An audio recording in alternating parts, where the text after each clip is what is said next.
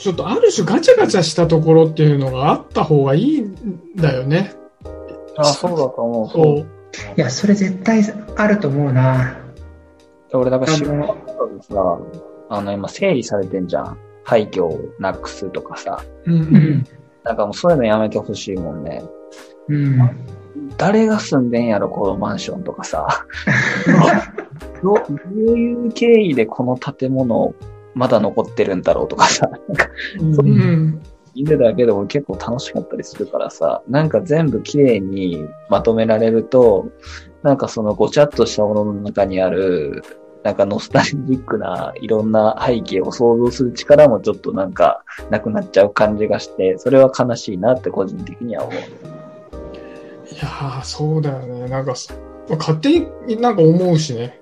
別にさ、大した理由じゃないかもしんないけどさ、そこのストーリー大してないのかもしんないけど、なんか廃墟でさ、これなんでこんなになっちゃったのツタいっぱいになっちゃってとかさ、あとだ遺産相続のなんか関係でさ、うまくいってないのかわかんないけど、木がボーボーになっちゃってるけど、誰にも売り渡されないさ、一等地の土地とかさ、なんかああいうのってなんかあった方が見た目的にいいような気するよね。うん、そう、俺は面白いと思うし、だからその、東京っていう街を知りたいっていう風に、外国人が言ってくれた時に、その外国人が想像する映画って、あ、想像する東京って、えっと、ロストイントランスレーションっていう映画。うんうん。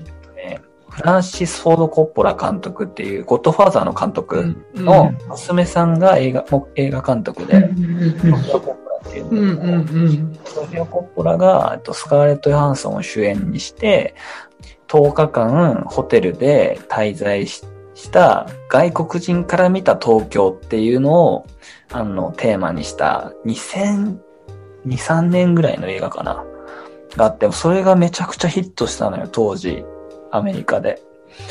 で、そこで見る、なんか東京ってやっぱり、な、なんなんだこれみたいな、もう混沌としたものばっかりずっと撮ってるわけ。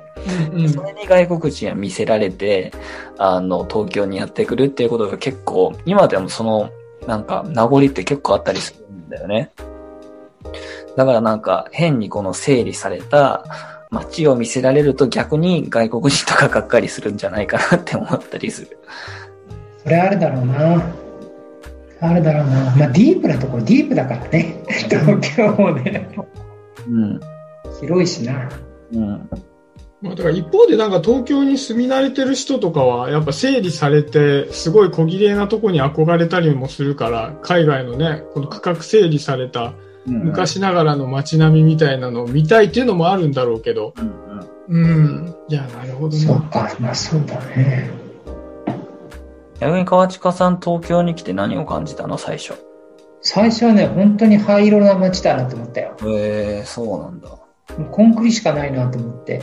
うん。電車の窓から見てて、なんちゅう殺風景な街なんだろうと思ってさ。へ初めて来た時はね。だからどっちかっていうと否定的だったよ。ーあ、そうなんだね。うん、なんか電車も混むしさ、うんなんかもうみんな、もうラッシュアワーとかめちゃくちゃじゃん。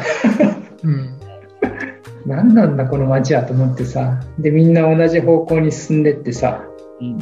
ラッシュ方向めっちゃラッシュで、で、下りガラガラでさ、このこいつら何なんだとすげえ思ったよ。あ、そうなんだね。うん、初めて来た時はね。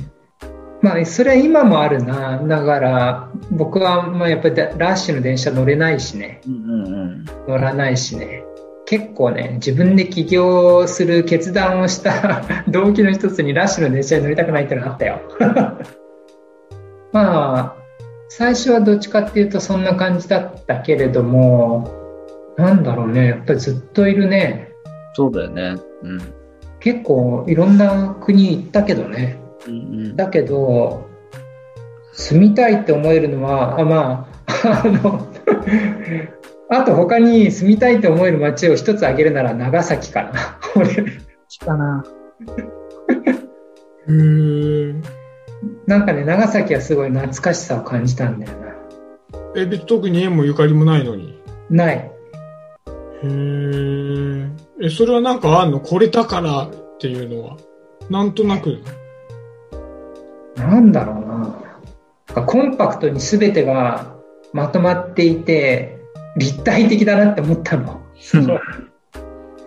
街も海があって山があって、それがギュッて詰まってて、で、しかもね、なんかね、カオスなんだよね。あのさ、鎖国してた時もオランダに対して、オランダと唯一攻撃をしてたっていう、んんあそうだね。そうそう、まあ、あのオランダ村とかうんあって、えっと、言って思ったのが、日本じゃないなって思ったの。ああのななんだろうね、すごくね、このオープンな感じがしたの。あそういう意味で俺、港町好きかもしれない。横浜とか。他の国の文化が流れてきていて、で、それがこう、定着していて、なんだろうな。なんかね、それだけでオープンな感じがするのよね。うん。なんかそれ、あ、もうやっぱり場場の話になるのかな。その場としてこう、広がりがあるワクワク感を感じるんだよね。うん。まあ、でそれで南南蛮貿易の名残っていうのがね、あそうそうそう。うん。なんかすごいワクワクする。にとっては大事なのかもしれないね。うん。それだけで、あ、そっか、なんか場がこう、新しく生まれる可能性があるっていうところは、それだけで楽しいよね。うんうんうん、そうだよ。そのポテンシャルに触れられるだけで。まあだから俺なんかさ、それ、ある種の確率的なところ、まあそのヤン吉の田舎とかもそう、ううちのそうだ、もう田舎もそうだけど、確率的なところってさ、それはそれで強固な何かを形作ってるからさ、うんうんうん。えっと、そこにいることはできるじゃない。うんうん。その外は何も知らないけど。うんで一方でなんかさ、東京はさ、いろんなものがあるからさ、うん。いろんなところに入ることもできるし、出ることもできるっていう、で、外側も見れるっていう、豊かさっていうのがあるからいいよねっていうさ、今話があったなと思うんだけど、多分一方でさ、どこにも入れずに一人っていう風にもなりやすい感じはするのね。それどっち、うんえっと、東京。ああ、東京がね。うんうん。要は、ここしかありませんだったらもうさ、一択だからそこにいるんだけど、なんかみんなおのおのいろんなところにいるのは知ってるけど、なんか会社もいまいち僕には馴染まなくて、じゃあでもみんなのところにも入っていけなくてってなるとさ、人が大勢いるところにいるのになんとなく一人ぼっちな感じがするぞっていう風にも、なんかなりやすいかなと思うんだよね。それはあるね、確かに。そう、だから、なんかそういう、なんか気持ちから、そこの、もしかしたらその地方移住っていうのだと、もしかしたらそこにはコミュニティを作ることが村作りたいとかっていう発想にもなるのかもしれないなっていうところがあるから、うんん、なんかまあまあ、良かれ悪かれっていうところもあるかもしれないけどなっていうところだよね。そうだね。うん。まあ、地方には地方でしか作れないコミュニティがあるよね、やっぱりね。あの、環境もあるし、それは確かに、まあ、東京だから作れるコミュニティと、地方だから作れるコミュニティ。ね、まあ、はっきりした文化っていうのもね、あるしね。あ、ここに来たらこういう感じなんだ、みたいなね。そういうのは東京だとなかなか生まれづらいね。えうんい細かくなりすぎちゃっててね。うん。うん。いや、なるほどな。なんかちょっとこんな東京については考えたことないわ。いやでも改めて思ったんだけど、そのネット社会だからこそなんか東京にガチガチにフォーカスしたものがあっても面白いかもしれない。まああるんだろうけどさ、いろいろ。うん。あっても面白いん。じゃないのかなと、あの、リアルとネットでつなげるっていうところで完全に東京にフォーカスしちゃったね。うん。うん。うん。い。や、面白いと思うね。うん。いや、なるほどな。なん。かね、すごい今楽しいん。だけど、超喋ってるからね、これ今回、この回。ごめん。ごめん、俺が場のねいや、今日の話になっちゃったからい。や、これあまりにも楽しかったわ。あまりにも楽しかったから、まあいいやって感じだったけど。まとまんない。まとまんない。まとまな、まとまんなくていいやつだね。あいいよ、いいよ、ままとめなくていいよ。ちょっとじゃあこんな感じで、そろそろ締めさせていただこうかなとうん。思います。ちょっとね、あの、聞いている人も、私にとって心地のいい場はどんなところかななんてことをね、聞きながら考えてもらえたりなんかすると嬉しいなと思います。ぜひぜひ。はいということで、えー今日はシャビと、えーニャン吉とみっちゃんにの3人でおしゃべりしてまいりました。こんなところで締めさせてもらおうと思います。今日もありがとうございました。